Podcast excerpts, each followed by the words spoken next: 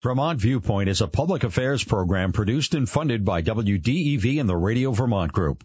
We welcome listener feedback. Email your comments to vtviewpoint at radiovermont.com.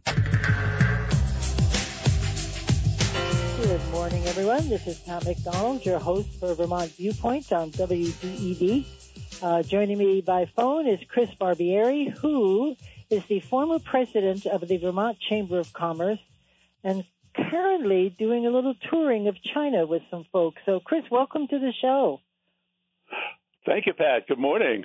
Good morning. Great to hear your voice. We almost met in person, which we'll talk about uh, a little later down in Carlisle, Pennsylvania, but I missed that opportunity. yeah. um, so I just mentioned that you were uh, president of the Vermont Chamber, and I saw this number 33 years. You started around 16, 17 years old, right? Yeah, actually, I was 15. Yep, that's correct. there you go. well, I remember uh, I wish it were so. Days. Uh, you accomplished so much as president. Um, when you look back a little bit, what are what are some of the memories um, of those years? 33. That's a long time. Thank you for your service. If nobody's told you that. Well, well, thank you. Um, I think when I first took the job, it was myself, I had an assistant and a bookkeeper, a part-time bookkeeper, and uh, we had about um, I don't know about six six thousand members. Uh, no, not that many. I'm sorry, six hundred members. And when I left, we were up in more like seventeen hundred members and um, well over a million dollar budget. So to answer your question. Um, we were not the organization when I when I first uh, began was not doing any lobbying, and um, I remember one day, uh, about six months into the job, when um, uh, Hamilton, I think was his last name. He was he was from down in the southern part of the state, and he walked in the office to me, and he was a legislator, and he said, "Where are you guys? You know, you should be up here lobbying for the business community." And uh, that opened the door for us, and I think that was really something uh, that meant a lot to the business community, certainly a lot to the, our organization, uh, that we were out there uh, doing what we should have been doing, and that was representing small business, medium business, large business, any business. So uh, we we really got involved in lobbying, and uh, I think I'd like to think that we were one of the most powerful business lobbies at the state house over the years, and I think that's still true today. Um, sure. So that was very, very important to our members. I think, particularly to the small businesses in the state who didn't really have the resources to have somebody walking around the state house for them, you know, day by day. Uh, so the the um, the lobbying and re- uh, representing and supporting uh, businesses in the state, particularly the small business, I think was uh, something that was really important to me and to important was important to our members. Yeah, that's great. You've always, all, all these years, there's been a strong presence of the chamber up there, and of course, Betsy's uh, Betsy Bishop's uh, the head now and does a great job up at the legislature. So, and I, I would think the small businesses, you're right. Where do they find the funds or the time to go up? Because um, as you know, things change up there on a dime, and you have to be uh, be there and be ready to call your members and rally the troops. So that's great. Good for you. Um, I, I noticed in a, in a note that you sent me that thanks to Jim Jeffords, uh, the chamber developed a trade relationship with the Taiwan Chamber of Commerce, which eventually led to your opening a trade office in Taipei. So, can you tell us how this all came about? Because that's fascinating to me. And then, of course, what products uh, we began trading um, with China from Vermont. It's uh, it's kind of a long story, but I got a, a phone call um, one day. This was back about 19, I'm going to say 1994 or so, uh, f- from Senator Jeffords' office, and uh, it it indicated uh, that they were looking uh, to see if we had any interest in international trade uh, with Taiwan, and uh, the the inquiry said that they had talked to the state first, the Commerce Department, and they they said that well, you know, we're really not not into international stuff yet, except for Canada. So um, they they called our office, and I said, yeah, I mean, at least I'd like to hear what what you have to say. So um, sat down with with the uh, person from the senator's office, and he had um, apparently had someone on his staff who had spent a few months as an intern in Taipei, in Taiwan. Taipei is the capital of Taiwan, and uh, came back and said, "Wow, you know, uh, this is a small, um, not a small country in terms of of its." Um, production and, and, and its value values in terms of size. Um, it was about the 12th largest economy in the world at this time, um, but it had a lot of small businesses, and uh, so the the, the uh, person from from Senator uh, Jeffords' office said, "Well, gee, you know, maybe we have a lot of small business in Vermont. Maybe we can connect." So um, we got involved we, with a new. We had just started a, a international um, trade committee within the chamber because that was becoming in middle 90s. International trade was was really taking off. So um, we had just got had this committee. So I asked the um, the Taiwan representative from New York City. Uh, Taiwan uh, has economic representation in a lot of large cities around the U.S. because of the trade. So um, I asked um, the office if they could send someone someone up, and and uh, yes, we had a gentleman who came up. Um, his name was Tom Lee, and he made a very compelling um, argument for why Vermont should not be doing trade with Taiwan.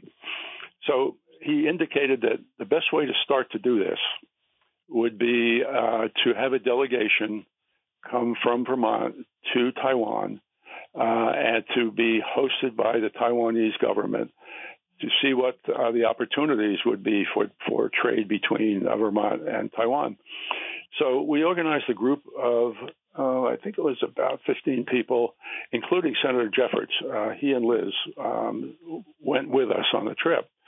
And of course, having um, someone of that level really got us into uh, not only the government of Taiwan, but a lot of small businesses and larger businesses. So that was the lead in uh, and the beginning of what the, relationship between Vermont and Taiwan was. And uh, so we picked it up at that point, and we're promoting uh, trade between Taiwan and Vermont. And uh, we did some trade shows there. Um, let me think now. I think all three years in a row, and they were basically food trade shows. And so we had we had cheese over there, we had maple syrup, uh, we had other products from Vermont at these at these um, uh, events. And it turned out that uh, one thing led to another. And I met a gentleman um, who was doing trade. He had a, a trade company, trading company, and he was promoting soap from Vermont. Uh, we used to make soap, and I don't think we do any longer. But uh, I think it was in Colchester. There was a place that manufactured soap. A lot of it going to hotels and so on. And um, this gentleman in, in uh, Taipei was representing the company. So I hooked up with him, and he's been my mentor now ever since the middle 90s. Um, he had a trading company and uh, a sizable one in Shanghai, and uh, I got became friends with him, and one thing led to another, and uh, so I, I said to him one day, you know, I'd been been to his place in Shanghai. Um, I said, you know, I would really like to spend more time in China, and he said, well. I said oh, well, Taiwan at first, and he said, "Well, why Taiwan? Why not all of China, which of course is much, much, much, much bigger?" so um, I went to the board and board at the chamber, and I said, "This is what I like to do. I'd like to resign after 33 years at the chamber, and I would like uh, to represent the state of Vermont and have the chamber uh, support me in uh, in Shanghai and in China." And um, so the board said, "Okay, let's do it." So that's when I moved to Shanghai um, and spent lived there for three years and uh, still do. I'm not with the chamber any longer, obviously, um, for a number of years, but I still take uh, mostly uh, tourism groups over. And uh, when individuals like or businesses like to make a contact, I'll do whatever I can to make that happen. So that's a kind of a, uh, a longer story probably than you wanted there, but um, oh, that's great. That's how it, that's how it evolved over the years.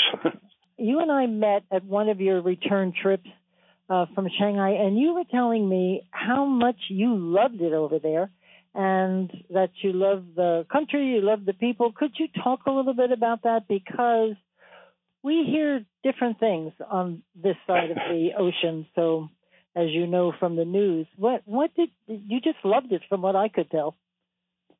Yes, I, you know it goes it goes back to my mom. Um, as a little girl growing up in Manhattan, uh, my grandmother, her mother, uh, passed away. I think it was during the uh, uh, this the flu, the Spanish flu, uh, oh. back in the late 19, 1920s. Um, but my so my mom uh, didn't have a mother, but she had a father and uh, my grandfather who, and they lived in Manhattan. And my mom's and where they were living was right next to Chinatown. Cool. Um, so my mom had friends who were who were younger girls, just like she was, but were Chinese, and um, so they would invite her to their homes, and know, my mom got more a little bit more into the into the uh, Chinese food and also Chinese culture. So she carried that on uh, through her life, and um, so that was part of the of the interest. Uh, but once once I got there, uh, China is, uh, I would say, and I, I, have said this to a lot of my friends in China, is the total opposite of the culture of the Western world. Um, personal relationships are very important in China. Uh, and and even at the business level, I mean, you don't need a lot of documents and signed agreements and contracts in China. A handshake is frequently all you need. Um, and that that's very true, particularly in smaller businesses. Um, also, uh, Chinese culture is is very um, the work ethic. Let me put it that way: the work ethic is very strong. If you don't finish what you're supposed to get done on Friday, you don't you don't have to worry about doing it until Monday. You come in on Saturday and you finish up with what mm. you didn't finish on Friday.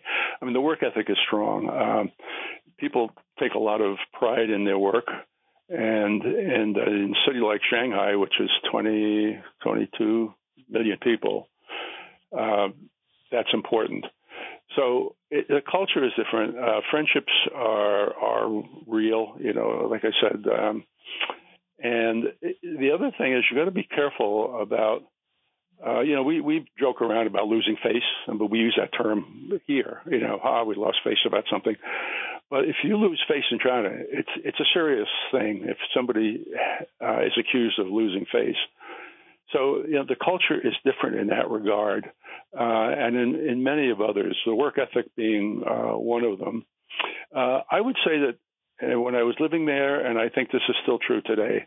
I hear this pretty frequently from my friends uh, over there that in general, people, the, the just the civilian population, most people still like America. Um, hmm. When I was living there, almost everybody liked America, but um, the, despite what the government is saying about us and the the uh, problems that that both of our countries are having politically, uh, the people still understand that a lot of uh, what's coming down in the propaganda from Beijing is just that. It's not, you know, it's, we're not a bad country. People understand that. Um, certainly, uh, very large number of young people who want to go into higher education study in the United States. We still have a very large population of not only Chinese but Japanese and other East Asian uh, countries at our universities and colleges. So there, there's a difference between what the politics and the politicians are saying, and the Communist Party in China is saying, versus what is reality. And uh, of course, the government in China owns all of the media, everything, radio stations, TV stations, um, you name it, and they own it. So the government can put out whatever they want on the TV news, um, which a lot of it is propaganda. But the people, um, most people understand that there's another side to this. And there's still, I think, a good deal of admiration and respect for the United States in the eyes of the Chinese people. Oh, that's great. That's sort of great to hear because uh, you hear some of this stuff and it gets pretty worrisome. And I, I wonder about the Americans that are over there if they're not a little concerned um, about their safety over there because uh, we have, you know, we've heard these stories. You know, I, I took a break and said I'd come back and talk about New Jersey, but when you're old, you forget these things. Um, how yeah. did you how did you get um, how did you get to represent New Jersey? Well, when I, I was representing the Vermont Chamber when I was um, in in Shanghai, right, uh, for the whole for the whole country, China. Um, there was an organization when I was uh, at the chamber that represented all of the chambers of commerce. It was an association of state chambers of commerce. And at uh, one of the meetings we had, we met twice a year. I was talking about uh, the relationships we were we were building in Taiwan and in mainland China. So what happened then was that I was uh, uh, asked by New Jersey if I would represent them as well. So I said, yeah, I mean, I can do this. I'm doing the same thing. Uh, the process is the same. It's just for two different states. And the Vermont Chamber said, that's fine. We don't have a problem with it. So that's how that evolved. Hmm. Cool. And what did New Jersey trade? Do you remember? I'm trying to think. yeah. Um, what was? Yeah. One of the things I do remember uh, clearly was. Let me back up a little bit. Um, some of the things that we would do in representation would be representing the Vermont Chamber, or in this case, New Jersey Chamber, at trade shows. Um, that not necessarily always just bringing people here and putting them together, but also trade shows which could lead to that kind of a relationship. Uh, so um, New Jersey became uh, one of the other uh, chambers I was representing, and there was one uh, one particular uh, young man I remember who had he made automotive. He was a manufacturer in, in New Jersey and Newark, and he had a small company where he manufactured specific automobile parts. And he had done some research and realized, uh, found out that there was some demand for that uh, in China, but that the demand was was greater than the uh, supply. So he came over and uh, and I connected him with a number of manufacturers of these parts. So you know he was in this case buying from China for uh, for sales in the United States. But um, he came over and we spent uh, good four or five days, which I connected him with manufact- different manufacturers, and uh, he ended up with a contract, and that was that. So those are the kind of things I was doing over there. Uh, one of the areas that I believe we made the biggest success for uh, for Vermont was in education there are a, a, very large number of Chinese uh, families that can afford to send their kids to the U.S. Uh, or or the United Kingdom or UK or whatever for for um, for educate for the higher education. The United States, USA, is usually number one if they've got the money. If the family has the money, education is very important to the Chinese. Very important. Uh, so when they can afford it and when their students would, uh, when their kids rather would be able to get accepted, uh, they would do everything they could to get their kids to be educated in the USA. So there were, um, I mentioned different kinds of trade shows. Well, there was an education trade show once a year in Shanghai, and it was the same show, but it was on a different date in Taipei in Taiwan.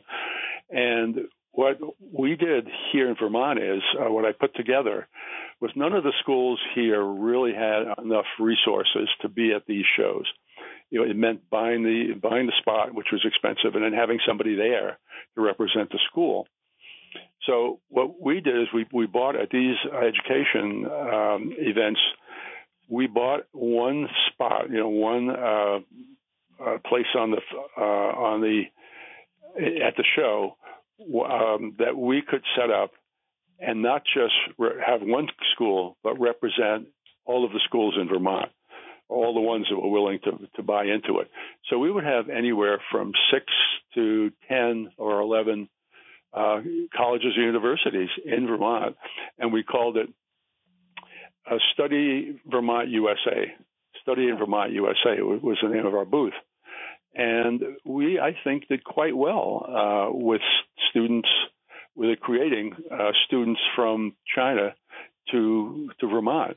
And one of the things that was appealing to these kids' parents was that you know a lot of the a lot of the you know like like the Harvards and so forth and so on they're in, all in big cities. These folks, um, the kids' parents, had seen enough American TV to know about the crime that was going on in big cities, and they really were more interested in being able to go good go to good schools in rural areas. And uh, so when they saw Vermont, and we told them where Vermont was, and we showed them the pictures, and that was a big part of how the decision was made to go to the University of Vermont or or Lyndon or any of our other schools versus going to one of the big city schools. Uh, so that was, I think, that was a huge uh, plus for us when we went to these shows. That sounds incredible, um, and um, it's just such a binding thing to to talk about education. And I think we all know um, how important that is. You hear about it here in, in, the states, how important it is for the Chinese to uh, be well educated. Exciting. Um, I was talking about. Um, I was thinking about. I met a woman from. I think it was. She was the ambassador. Came to Vermont, and I met with her and I and I was instructed beforehand how to conduct the meeting with her, and I had to take my business card and put it in front of me with the with the the letters facing towards her so she could read it. And they gave me all these instructions, and I and I was thinking, I mean, how did you learn? We have to take a break in a second, but how did you learn it's very important to them to do things in a certain way. And how did you learn all that? You mentioned a mentor. Um, is that the way you learned how not to make a mistake? Yeah, basically, um, I, when I moved to Shanghai, I mean, I had been to China a number of times, and and the gentleman I met, I mentioned earlier, who was a, like like I said, is a mentor to me. Um, he taught me a lot. But when I got to Shanghai, um, I just moved there, and I, I didn't want to live in an expat area. You know, I didn't want to live with a bunch of folks from from USA and Canada and all that stuff. I wanted to live in a middle class Chinese neighborhood, and that's where I moved to. Um, I, there were three brand new high rise residential, and I was in one of them on the 26th floor, the top floor. And um, I, you know, I walked to work every day about 20 minutes and I was living in a place where there are hundreds and hundreds of Chinese. I was the only foreigner, and that's the way I wanted it. What what what did you experience living um, in in the uh, middle middle uh, group or with the middle class people? Yeah, well, every you know people were were very friendly to me. Uh, they were curious, a lot of curiosity. Chinese are very curious. I, I missed saying that earlier. Um, curious as to what am I doing here? You know, I and I would explain it to them. Um, you you had asked and earlier before we had done the show about the language situation.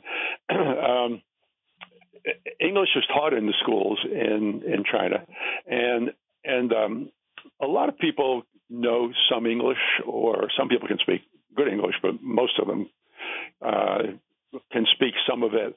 And there are those that can't speak any of it still. But people were very kind to me. Um, and, you know, I, I was the only person in this three big 20, 26, uh, 26 level apartments.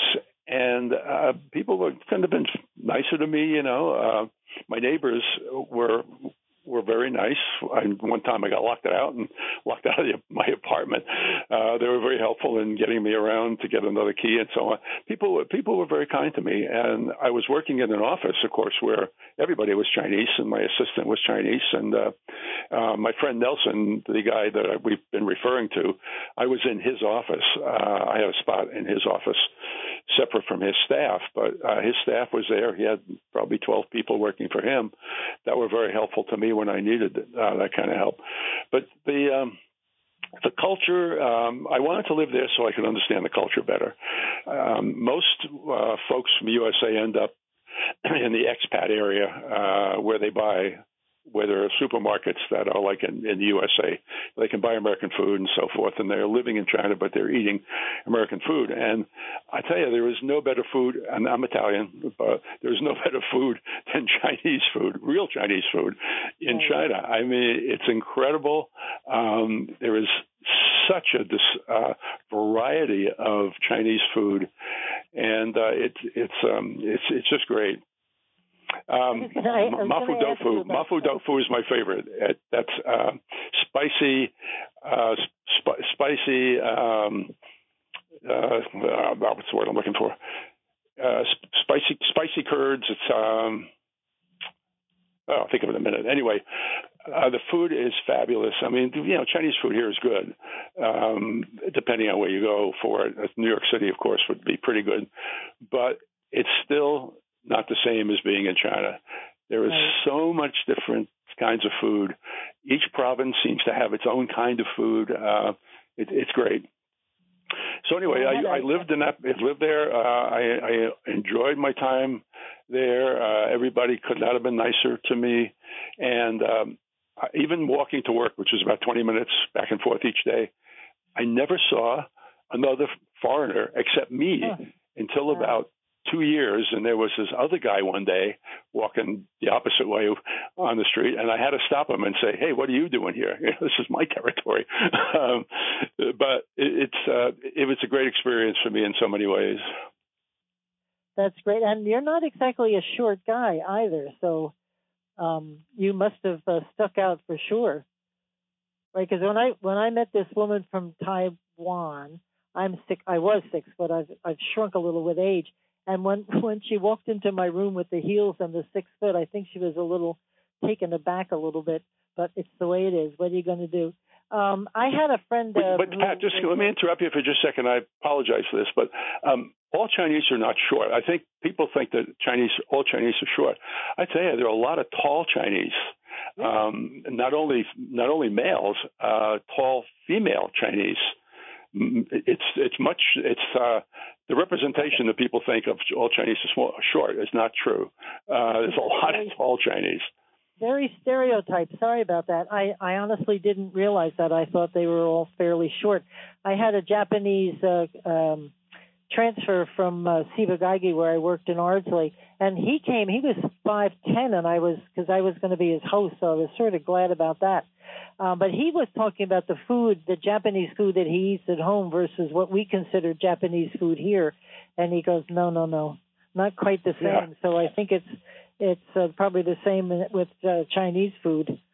But and you were telling me about um, trying to get some businesses from Vermont established over there, and uh, one in particular, um, which I found interesting, Green Mountain Coffee tried to to make a, a headway in in China, but sort of failed because they, uh, well, maybe they just didn't understand the the culture or the cost of things or whatever. But um, I just found that surprising. Yeah, we we uh, one of the first projects uh, with my friend Nelson that we were on. Uh, he was very interested in this because he wanted to be able to to uh, get Green Mountain Coffee or coffee in general, but Green Mountain Coffee in particular, right. into Shanghai, and um, it was much more difficult than we thought. Uh, Green Mountain Green Mountain Coffee said, you know, they didn't support us other than saying we'll sell the coffee to you. So that didn't help. We had we had to work uh, in terms of getting soliciting support and and getting contracts for for their product on our own. Um, but what we didn't realize was that there was a lot of other much larger national companies that saw coffee in China as a huge market, particularly in in the uh, uh, cities where which are more popular, more condensely populated. Um, so we got started on it, and all of a sudden realized that there were a, a, a number of other much larger coffee companies that were from out of, out of China uh, particularly from Japan, uh, that were already in or about to put a lot of resources into the, the, Shanghai market, and we just we didn't have the resources to do it, so uh, we just let it go. Oh, that's too bad because that is good coffee. That's for sure.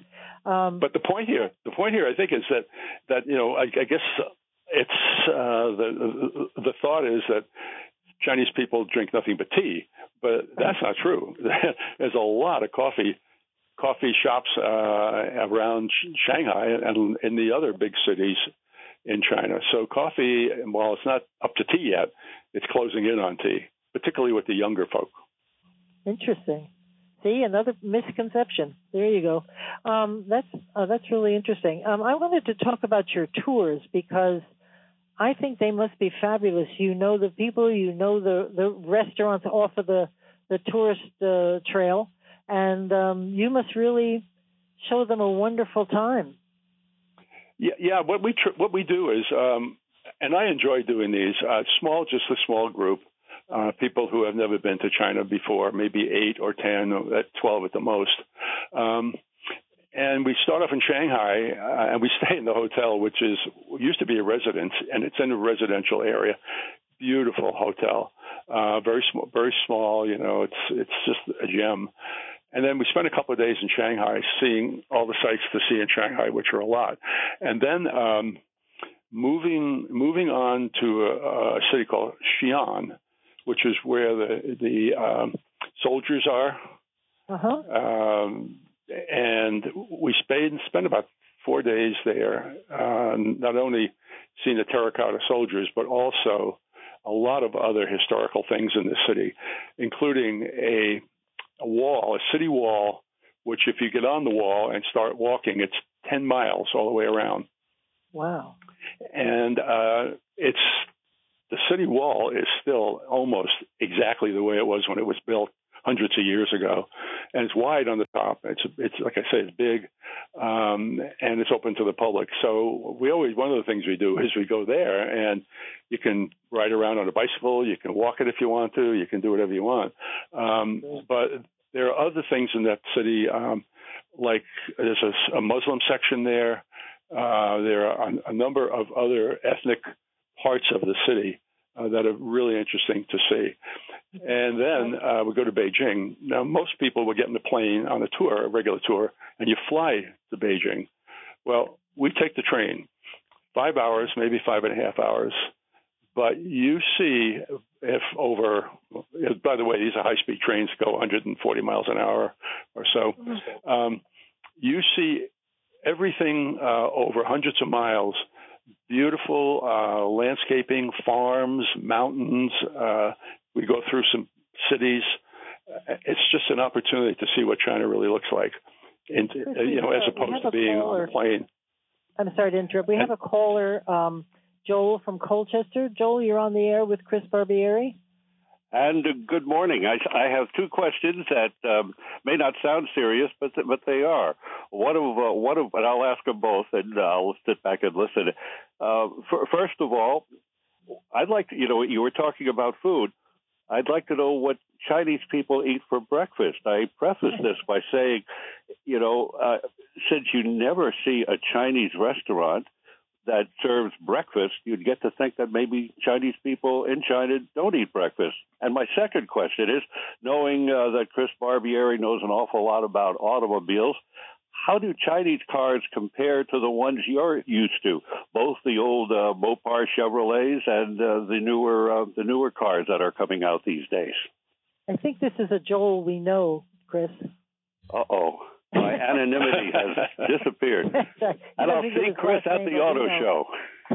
exactly. Let me take those first ones first. Um, Chinese in the morning don't have big breakfasts like we do. Uh, they will usually have uh, toast and maybe a little bit of cereal and uh, some fruit juice of some kind. And that's pretty much the kind of stuff that we eat here. Um, as far as the cars go, China is now the largest manufacturer of automobiles um, for China, not for export. Uh, they're not really exporting anything I'm aware of at the moment, but uh, the number of the, the ability of the Chinese people to buy automobiles has just skyrocketed, and they are buying cars. Um, so Ford, GM, uh, other European makes have manufacturing facilities in China, and uh, very you know if you if you go in any big city in, in China, you'll see BMWs and and Audis and all kinds of uh, upscale cars. Uh, they, I do have a connection with a, with a gentleman um, that I met um, a number of years ago in Beijing who has an antique car museum. Mm. And uh, for the past five or six years, I've been uh, finding antique cars for him and shipping them uh, over to China uh, for his museum. Uh, but there are more cars uh, produced now in China than any other country in the world. That's interesting. And what size cars are they, Chris? I'm sorry. Uh, what what size cars are most uh, most popular? Because here in the United States it's trucks, but in China are they medium sized cars or small cars? Oh, mostly smaller. well, it depends. Um, there are smaller cars, but there are a lot of uh, European cars, uh, like I said, uh-huh. Audis and and uh, you know so on. So the cars are not as big as ours in general, but uh, and there are no no trucks. I mean, there's no pickup trucks at all in any of the cities. Uh, the only trucks you really see are making deliveries or they're government trucks uh, doing something. I should mention um, electric cars. Uh, China is really way ahead of us on this one. Uh, they've they've built the facilities through some of the really huge dams uh, that provide electricity to the system, and they are selling electric cars rapidly. Um, I think there may be more electrics now in China than there are uh, gasoline fueled cars. So they're way ahead of us on that one, and and they have to really do it because of the pollution situation. So that's uh, right. one reason that they're doing it, and one way that they're tackling it. How many how many people you mentioned it before and I went completely out of my mind. How many people are in Shanghai? You mentioned some That's about 22 million. Whoa. That but, is a big but, but, but, you know, I, when I say that, people go, "Oh my God," because you think of New York City with yep. seven or eight million, but the oh. geographic size of Shanghai is huge. It's about the size of the state of Delaware, so so it's wow. it's not like you know, if you walk around downtown Shanghai, it's not much different than walking around downtown Manhattan. Uh, not not crowds all over the place or anything like that. If people want to experience a tour of China with you, how how do they get in touch? Is there any information they can find on the web? Sure. Um, if they can get a hold of me, I can, you know, people never remember phone numbers when you give them to me, but um, I guess I could. That's probably be the best way. It's and it's uh, eight zero oh two two two three three one zero oh four. Great. Uh, that's two two three three one zero four. And yeah, I'd love to. I'm looking to put together a group in the in the uh, late summer, early fall. Um, and and again, only you know eight or nine, ten people. I don't like these big uh, you know, big bus. No, I don't either. Groups that go around. When you have to move I like I like small too. That's a good idea. And plus, to go with somebody who's lived there and and knows the the the back alleys and the the really cool restaurants that perhaps aren't on the the tourist map. I think. And you know the one the one thing that uh, I didn't mention earlier was when you go to Beijing, that there's all kinds of things to see in Beijing, but you have to go to the Great Wall. If you oh, go to yeah. China, you have to see the Great Wall and walk on the Great Wall. It is amazing. I remember um, Senator Doyle went there for one trip, and I remember him talking about that and how impressed he was with the Great Wall. So I would love to see the terracotta soldiers. That's what I would love to see. That fascinates me. Anyway, um, not to switch subjects, but um, you and my husband share a passion of Mopar. we almost got down to Carlisle for the big Mopar show, but unfortunately uh, the flood and all the disasters which is happening in Vermont um, uh, kind of kibosh that a little bit. But coming up is something that you're very involved in. Do you want to talk about that a little bit? Yeah, the 66th annual Antique and Classic Car Meet at Farr Field um, is the 11th through the 13th of August, so it's coming up, and uh, we usually have you know four or five hundred show cars. Um, we have what we call a car corral, that that's a place if you want to sell a car, antique car or any kind of car, really. Uh, you can place it there for three days. I think it's forty-five dollars or forty dollars for the three days, and uh, a flea market, a huge antique car parts flea market. Uh, it's it's an amazing flea market, and um, and then we have a parade on Saturday. Uh, all the show cars through Waterbury uh, parade, and uh, Sunday is the judging of the cars and the uh, and the, prof- the trophies given out for the ones that are the the best. And uh, I forgot to mention the street dance on Saturday night. There's a street oh, dance, rock and roll street dance with Joel Nadrin. It is a hoot. Um, so there's a lot going on at the show. There's a what we call a crafters tent where where craftspeople uh, can have it doesn't have to be connected to antique cars at all.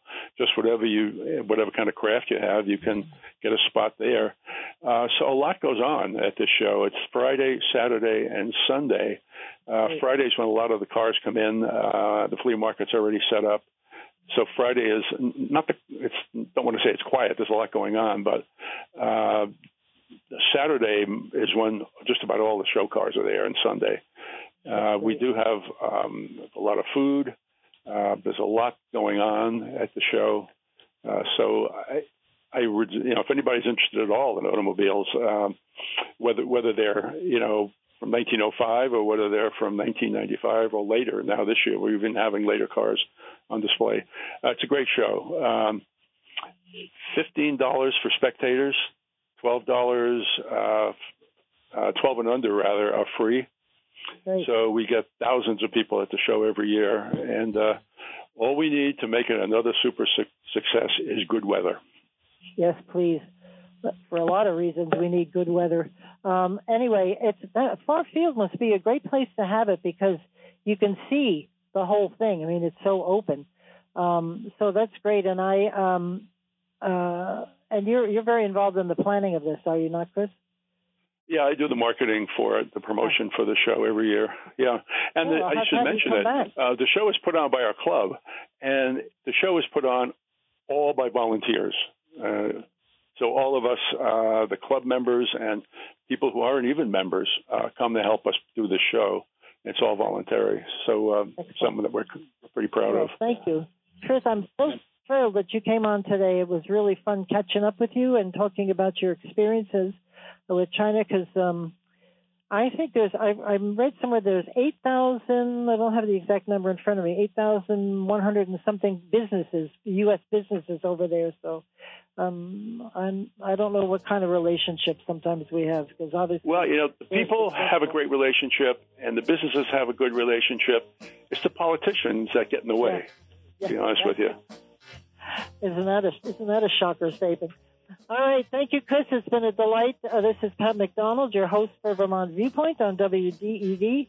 Speaking of marketing, we're going to speak to a young woman who's got um, a, a, company called Grow, and uh, we'll be right back.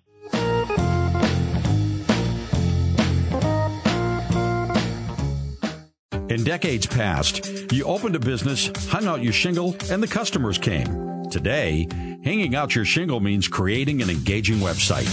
The modern consumer is using the internet to find businesses like yours. Are you positioned so you'll rise to the top of their search? Let the Radio Vermont Group Digital Services work with you to make sure you're visible online and to target your marketing to location, demographic, and interest. Learn more at rvgdigital.com. Hi there, this is Pat McDonald, your host for Vermont Viewpoint on WDEV. My guest is Miranda Dalton, and she is um, the owner and uh, principal at Grow with Miranda.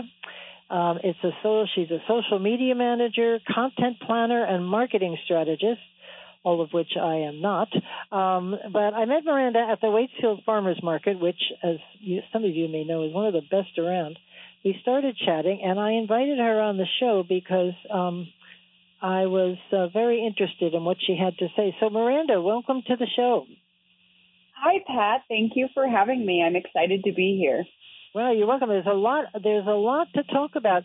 Uh, could you tell us a little bit about your background and how uh, you got involved in marketing? Yeah, yeah. So I, um, my background is actually in education, and I started my first career, as I like to say, as a teacher. And I really got into social media when my mother-in-law started a baking business out of her home, and I started running her Instagram page, and that was the only marketing she tool she had was Facebook and Instagram. And her business really started to grow in her local community in Arizona and I really saw it blow up. She started getting wholesale resellers in the community. She was uh, popular and booked out. And I said, wow, this is a really powerful tool for small home based businesses to really reach an audience and market pretty inexpensively. And I started doing it as a side business along with my teaching. And I started getting more and more clients, and my expertise grew. And now I do it full time. That's great. That's a, that's a, it's a skill that many of us uh, admit do not have, and it's very important these days um, to know about social media and what works and what doesn't. What I found interesting was that you were at the farmers market. Do you find that a good place to to make connections and to meet people? Yeah. So as you know, um, in this economy, a lot of us, especially someone in my age group, we do a lot of gig work. So one of my gigs is being the market manager. And uh, with that role, I'm able to really leverage my expertise in social media. So uh, the farmers market has a huge community. I just recently did a poll, and over our 3,000 followers, over half wow. of them live out of state. So being able to communicate what's going on in the market to these out of staters has been perfect for leveraging people to come to the market, attend different events. And that was really amplified with the recent mutual aid efforts we saw happening in the community. So with different donations, especially like the NOFAVT.org Emergency Farmers Fund, I was able to communicate some of those efforts through social media and people from out of state were able to help our community when they couldn't be out here actually lifting sandbags or feeding the community. So I think having someone who's an expert in social media uh, in a role like that can really help leverage the community as well as any mutual aid efforts we have. Um, and even just promoting business, right? Right. Well, you talked about um, getting to know your client and and each one of what you do, whatever whatever account you set up for these individuals, it's an individual account. It's it's designed for them and who they are. Um, how how do you draw that out of somebody? Um, I mean, I could blab for an hour and not say anything. How how how do you get to the core of who they are and what the product is and and and what would work for them to sell it? Yeah, so a lot of people who are business owners are experts in whatever that field is. I have a client that is a dog photographer, and I also have a client that makes tea towels. So those are very different businesses, require very different marketing strategy. So I always like to start off the, an initial conversation. Uh, consultation with a conversation just so I can get to know the voice of the person their passion for whatever it is that they create. And then it's kind of my job to tell that story to the masses. Cause, because we've learned that people are connected to people. People want to buy from people. They don't want to necessarily buy from brands. And a lot of people are afraid to put themselves out there and get on social media. So if I can sit with someone, really understand their stories, I can help bridge that gap from what it is their business is to the person who's behind it. So I always like to start with a conversation. I like to ask them what are their goals from social media because a lot of people don't want to be viral. They just want to inform people of what it is that they do. That's really that's really great. i I'm looking through my notes and somewhere you said, which I thought was fabulous. You said, if I if I don't offer what you think you need, tell me about it. I'll learn it and we'll do it. And I'm, I'm paraphrasing, but that yeah. is great that you have that kind of initiative um, to learn something new and to to make it happen. So you're open to whatever your client wants. Yeah, I think that's the teacher in me. I, I don't really see things I don't know as an obstacle, just an opportunity. An example of that is I had a friend recently reach out and they said, Miranda, do you do website SEOs? And I was like, well, I don't design websites, but SEO, which is search engine optimization, is a huge part of social media marketing. So I can use my research skills in the realm of social media to help you find keywords for your website. And so I was able to help um, a client and a friend with their website, even though that's not something that's directly in my background. It is kind of a transferable skill. So I I know all I know is Facebook and maybe TikTok, although I don't go on it, but I but I read it. Uh, but there's I, don't even know half of them. There's Instagram, TikTok, Pin, Pinterest, and Facebook, and whoever. And some now we've got two new platforms that are that have been introduced that everybody's talking about. How do you know what's the best? You can't keep them all up, I don't think. Um, I keep them because what's important is to make sure your your data is current because that's the worst thing I would think is if you've got yeah. old data um, out there. I mean, uh, do you do you decide what's best for me given whatever product I have, or whether I should be on Instagram or Facebook, or I mean, how do you make those decisions, or do you honestly ask people to be on everything they can? So you're exactly right, Pat. So it's a less is more type of situation, and it's based on the business and who your ideal customer is. Another really popular social media platform that we often don't think of as social media is LinkedIn. And I have some clients that I do manage their LinkedIn, and it is someone who is a professional um, executive coach and mindset coach.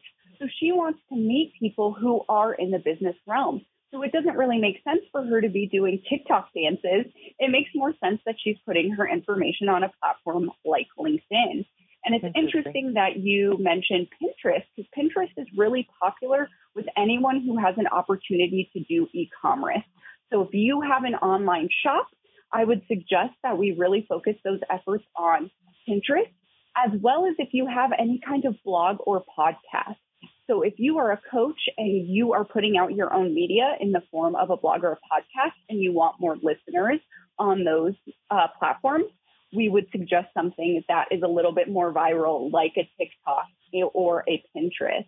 Now, the most common social media platform that I help guests with or customers with is Facebook and Instagram because those are our connecting with people platforms. And like I said before, people like to buy from people. They don't like to buy from brands. So when I am initially starting out a client who maybe doesn't have an online presence, I'm going to start them off on Facebook and Instagram, especially if their ideal clients are local customers because their people look for local connections on platforms like Instagram and Facebook. And you mentioned new platforms. Instagram and Facebook, their parent company is called Meta, and Meta just released a new platform called Threads. And if you are an established social media presence, I would suggest it's worth tapping into a new platform because the community there is so small. So it really has an opportunity cost to connect to a larger audience when these new platforms are starting out. But the number one complaint I get, and that's why people are hiring social media managers, is they don't have time to manage it all. So if you're hearing this and you're like, I have no idea what to do or even to get started and I'm overwhelmed, one, I can help you. And two, you don't need to do it all. You mentioned, um, I'm going to ask a really stupid question. Yeah. I'm going to ask about hashtags. I have no idea how you create them, what they are, and how they work. How's that? Well, that's an excellent question, and it's okay not to know. I think there's so much in social media that is confusing, and just being able to ask is a great start. So hashtags are words and phrases that we call keywords, and when you put the pound sign and then your words and phrases together, that creates a link. And now any media that uses that same hashtag is connected. So that's the purpose of using a hashtag. So if I use the hashtag, hashtag Vermont Viewpoint, every time I talked about this radio show, not only the content WDEV would be creating would be linked with that, but also any guests. So So it's an important tool in connecting and linking content. That's that's really excellent. I have to practice that. I think a little bit. Um, I also I do a TV show, and um, mm-hmm. we noticed that we do it an hour, and what we try to do is the first few minutes capture the whole essence of the TV show. So because we figured and I, that you've got to capture the person right up front, otherwise you lose them. So if they're interested in watching, they'll watch the whole thing. If they're not, they'll go on to something else. How do you work with people when you're doing the uh, video, when you're doing the blog? That's the new thing these days is the blog. Yeah. How, how do you do that? How do you get them to shine? Yeah, so I leverage that same idea uh, that you want to hook people in. And people are interested in really two things people don't realize this about social media because it's on our phone, but it, is a new place to find information. And so you want to educate or you want to entertain because people are spending a mass amount of time on their phones. So if you're not educating or entertaining, people are not going to listen to you. So a good hook, if you are in the education space, meaning you are trying to teach someone about something in your business, would be to get straight to the fact and then to use storytelling to connect that fact to why it's important to the customer. And then entertainment is really important for maybe content creators, but not necessarily businesses. One way that I have businesses try to leverage the entertainment factor is by creating videos that are showing a start to finish process. People really like to see things yeah. through completion, and we show that that really gathers uh, it, their viewers' attention.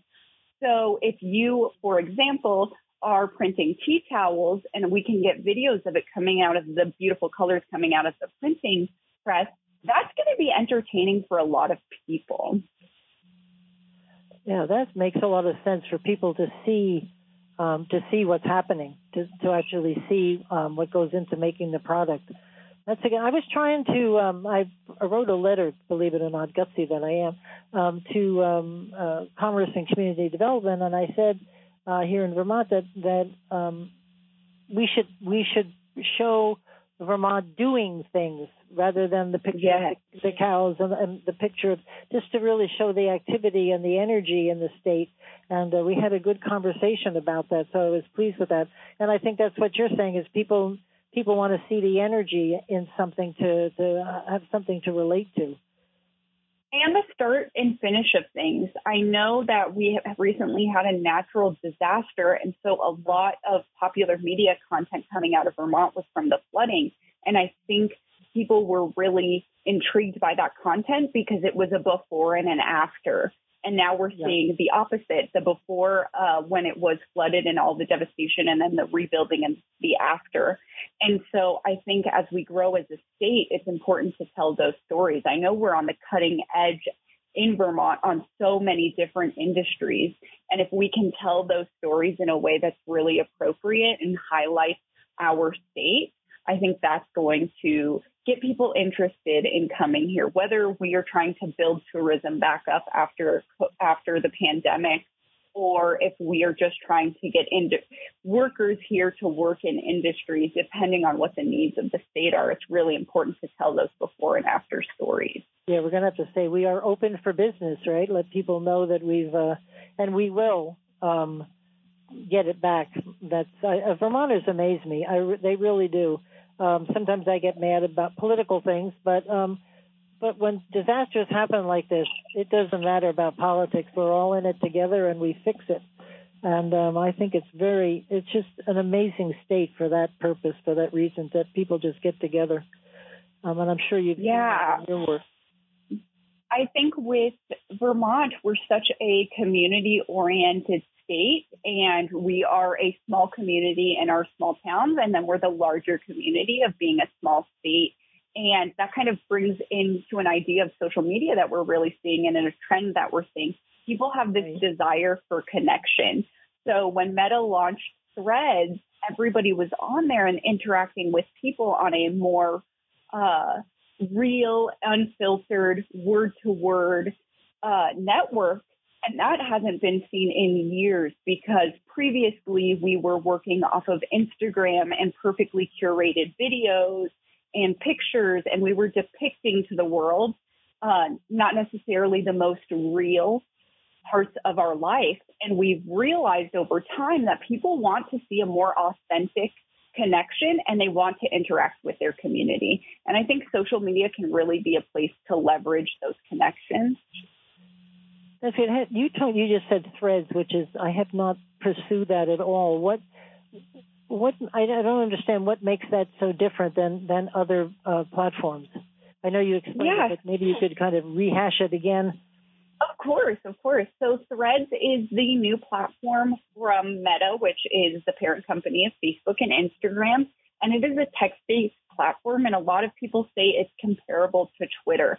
So it runs off of this idea that you are typing out words and you are communicating in a few sentences any ideas. And then people are replying to that idea with their own thoughts. And so that's where the idea of threads come in because you'll have one idea and attached to it below, you'll have threads of other conversation. And we've seen us taking a step back from conversation because we've done video format and video format is very one way, right? I'm speaking to you, you're watching right. it. And there's not a lot of crossover of people commenting and interacting with it beyond what you can do with a like. And so this idea of threads is to get people actually connecting and commenting.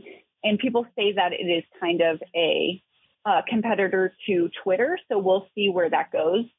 Um, and it's very new. Not a lot of people are on there. Um, and it doesn't seem to be having the growth that they were anticipating, even though something like in the first 10 days, 80 million people downloaded the app. Um, I don't know how people are currently using it. And I think people are afraid to get on a new platform. I think there's a lot of people who are social media fatigued. Well, you heard. I just did a show on China, and I've obviously you heard um, um, it, TikTok, uh, all the issues about that, and and uh, the political issues of TikTok. So I'm a, I get a little um, I get a little worried myself. But the concept of threads sounds very exciting. I mean, you're really talking to people, and many people potentially just right there, just like sitting in a in a, a town hall, right?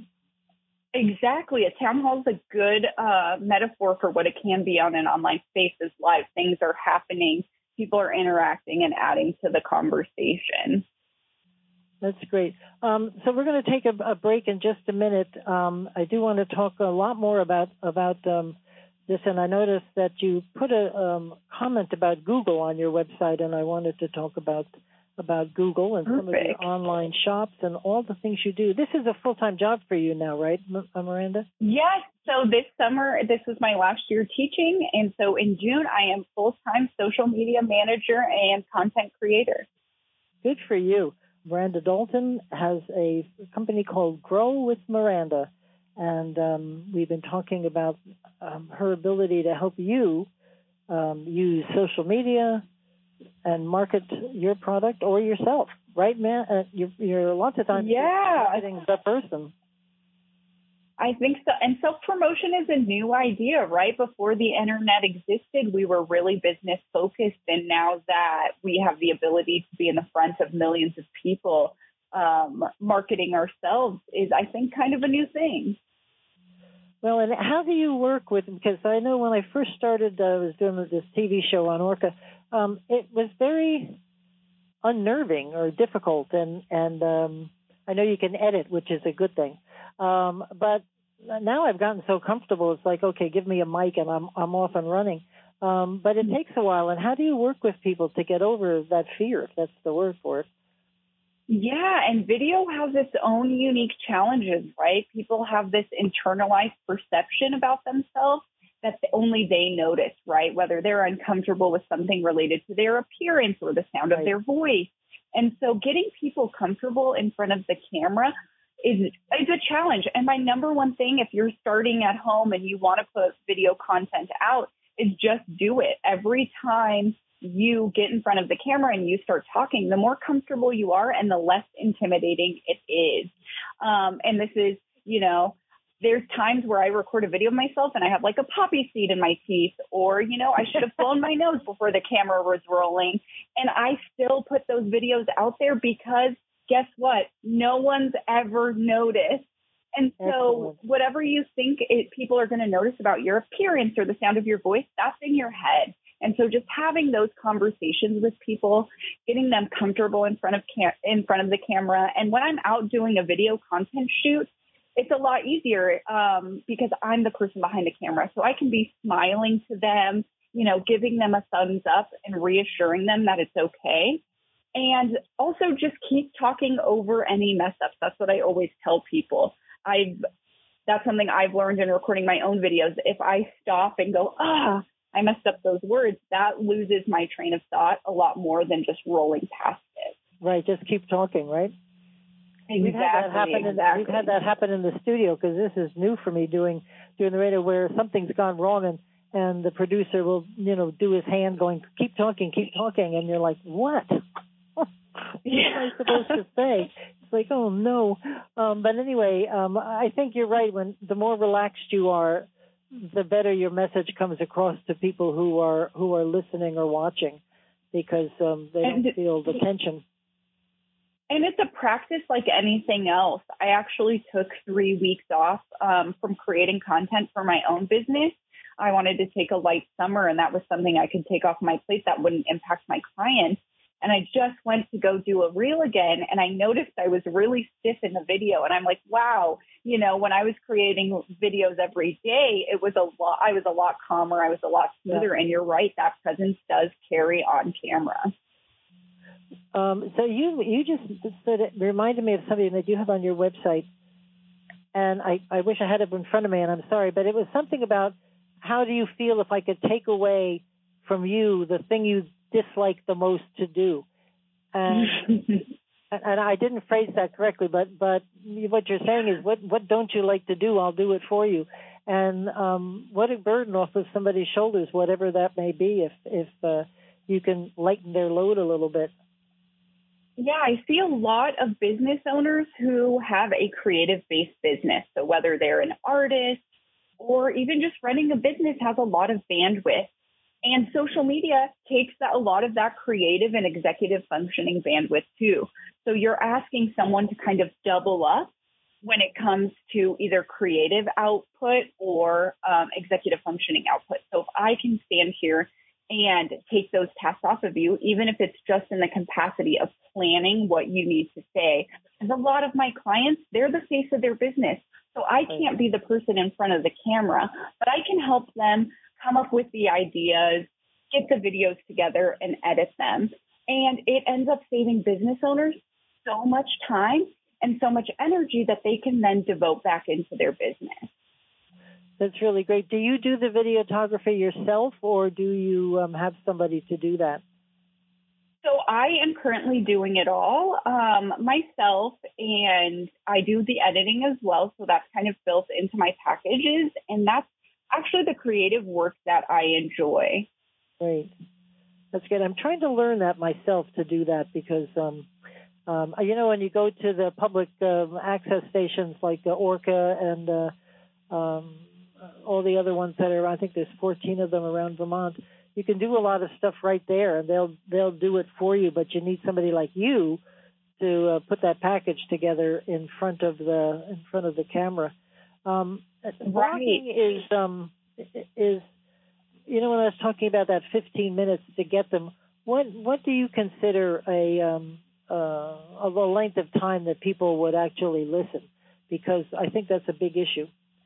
Yeah, so on social media, we are really seeing attention spans uh, decrease rapidly. So uh, videos are between anywhere from 30 seconds to 90 seconds. So you're Oh, looking wow. at a minute and a half to tell a story. And that's Yeah. probably the number one thing that I coach clients on is how to tell their story briefly.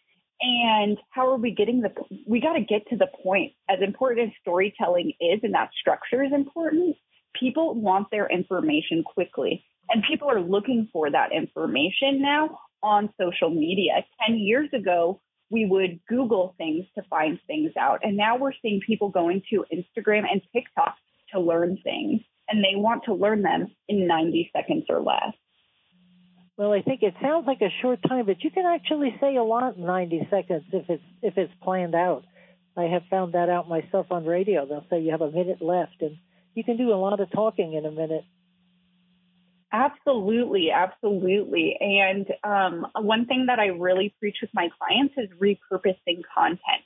So if I'm having this conversation with you right now, I'm recording an hour long radio show, but I can take out snippets of information in that 90 seconds and really tell a story with that. And so I think that's where people get overwhelmed. They think they need to create new content every day. But one of the powers of a social media manager is repurposing content and putting it out there because it used to be in marketing where you had to have seven touch points to convert someone to a purchase. And now we're seeing it at about 35. So you have to be making those connections, telling the same story over and over and over again for people to connect. Okay. Um, yeah, that's a, that's a very good point. It, you, but yet you don't want to be obnoxious about being repetitive. Um, I must say, sometimes mm-hmm. when I see the same commercial on TV, I'm like, all right already, um, because there is a point where it's too much, right? And then there's a balance about something I'll remember. Um, well, and I think that's what we're seeing in social media. People really want less rather than more. And that shift, I would have told you four months ago, it's more important for you to post every day. That is no longer true today. Today, you're better off making one really good post with really good information a week than trying to post content every day. So we are seeing exactly that shift of people are sick of being advertised to. So if you're still working off of the idea that you need to be posting every day and you find yourself putting similar content out there every day, uh, take a step back and really try to put focus, connection, and telling your story and make one good post a week. And that's going to have the same leverage as posting every day did four months ago. And that brings me to an important topic. These trends in social media, they're changing not on a yearly basis, but now on a monthly basis. And as a business owner, it's really hard to keep up with trends. And that's why having a social media expert, even to tap into, that's a service I offer, is a strategy call to just be like, okay, what's new in social media? What should I do? Because earlier on the show, we talked about hashtags, and hashtags are such an important way for linking content. But these social media platforms, they're no longer pushing content based on hashtags.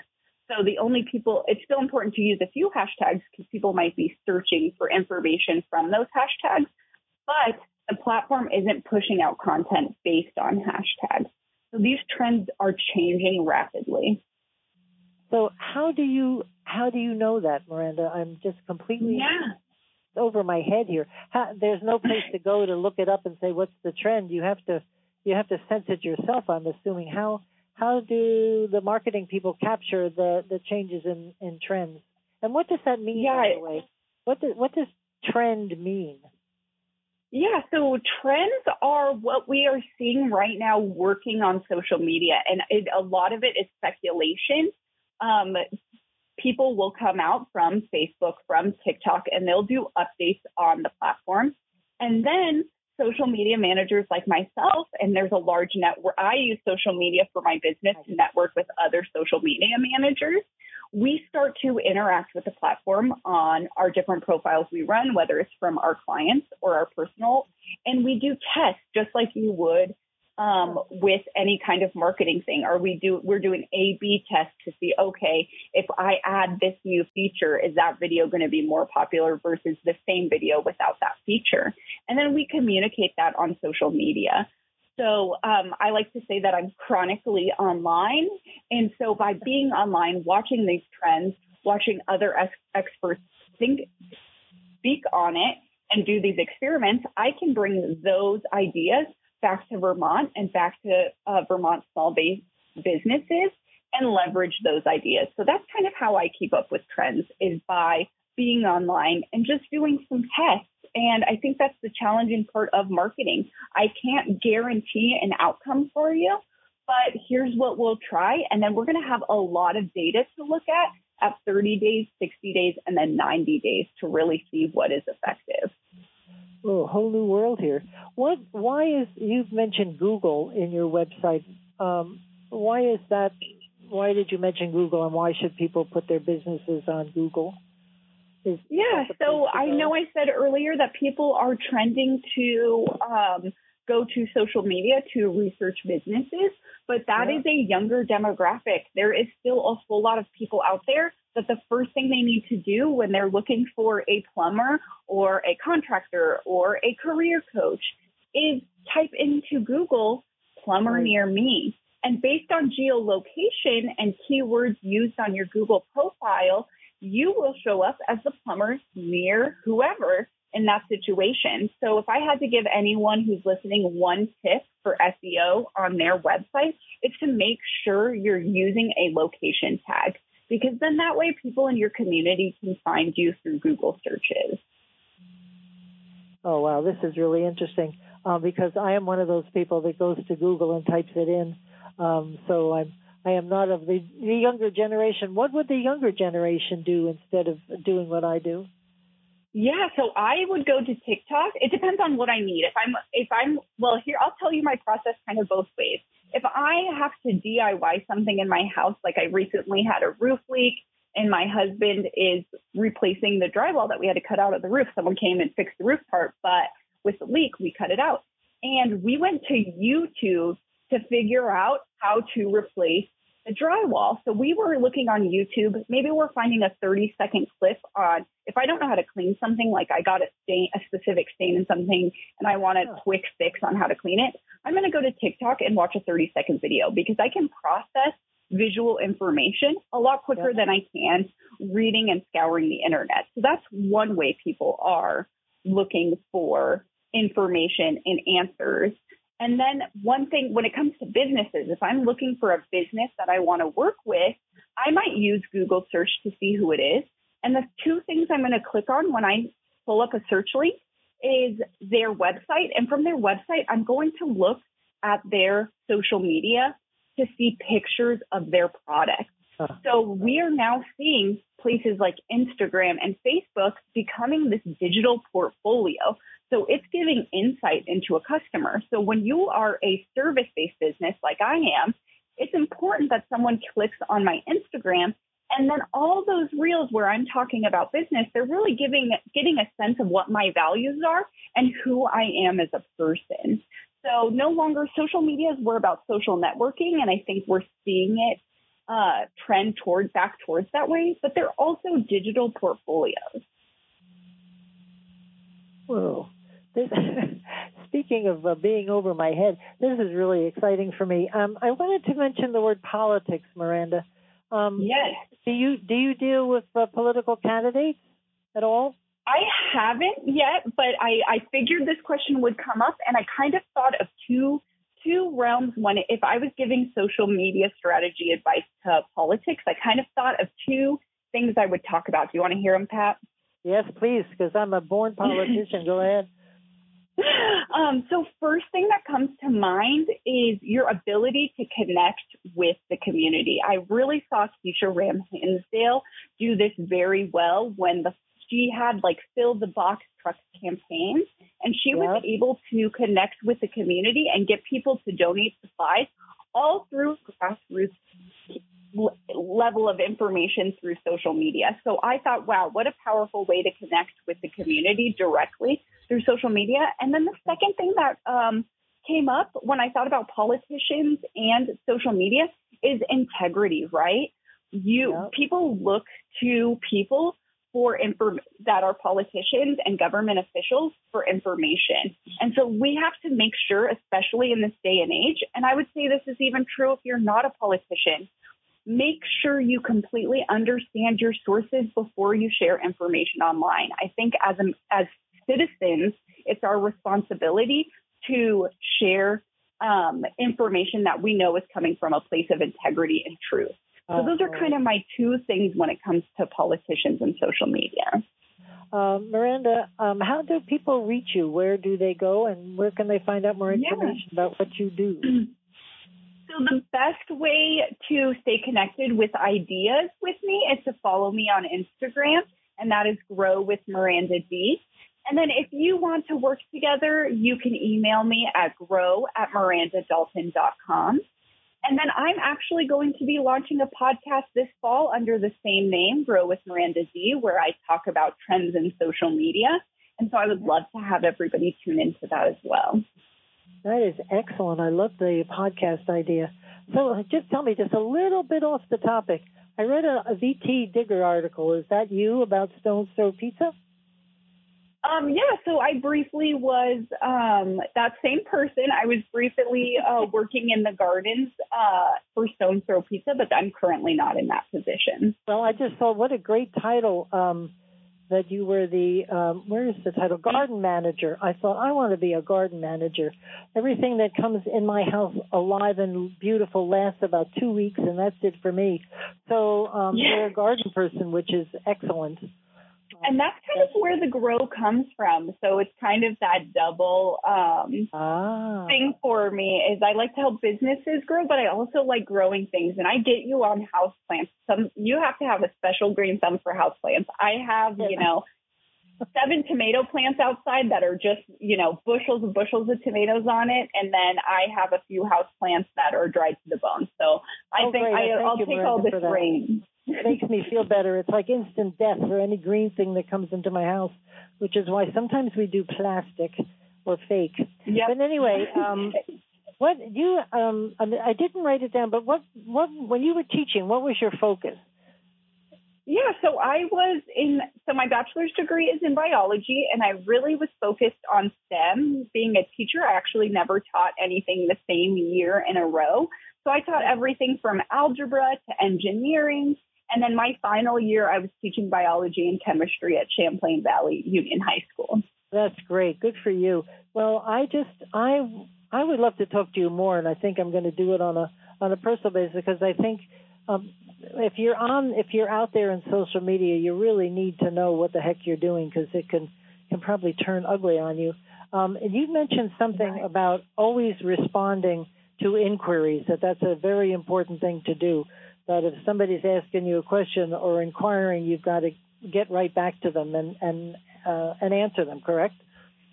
Yeah. So I try to have a 24 hour response time. But this idea that I'm not go if you have a question about social media, I'm not going to charge you for my time. Get into my DMs, send me an email because what I do when someone asks me a question and they're not necessarily a client is I then get to make a video about that answer and use it on my own profiles and platforms. That that's a great idea so that everybody can share because I always figure even if my question is stupid there must be somebody else out there thinking the same thing. I can't be that unique. Um, and it would be good to get get an answer out for everybody. So I was thinking, what does the, because you're going to be doing this full time, so what does the future look like for Miranda Dalton? Yeah, so right now I'm taking, I could take on about two to three more clients. I am really focused in my own content creation when it comes to my podcast that I'm launching and just maintaining the current business clients that I have, and then also leveraging my social media skills for the Waitsfield Farmers Market. It's an incredible organization and it's so important to the community of Waitsfield. So I love that I'm able to help that or a nonprofit organization in that way. Yeah, that is, I must say, um, that is an excellent farmers market because it's got entertainment, it's got great food, uh, wine. I mean, what else? You know, it's all it's all there, and the great crafts. Um, and it's a perfect location, lots of parking, and it's it's just great. And um, I really was surprised to see you there, and, and now I see why you are there, um, because I didn't. Um, maybe people aren't quite in in mindset to talk about um, social media or whatever you if you're walking around the farmers market, but it works. So good for you. Well, and it's a community connector. I will say I've gotten a lot of clients through being at the market and people are there to connect with other people. Not only are they shopping and buying veggies, but you will see the same families there every week and their children are playing in the grass together and they're dancing to the music and they're supporting local businesses. So it's this yeah. beautiful place in the heart of Waitsfield. Well, I know I had Anson Tebbetts on the show uh, a couple of days ago, Secretary of Agriculture, and he was really um, encouraging people to go to farmers market to buy local because of what the disaster that everybody's facing. So we could help them out and help the community out.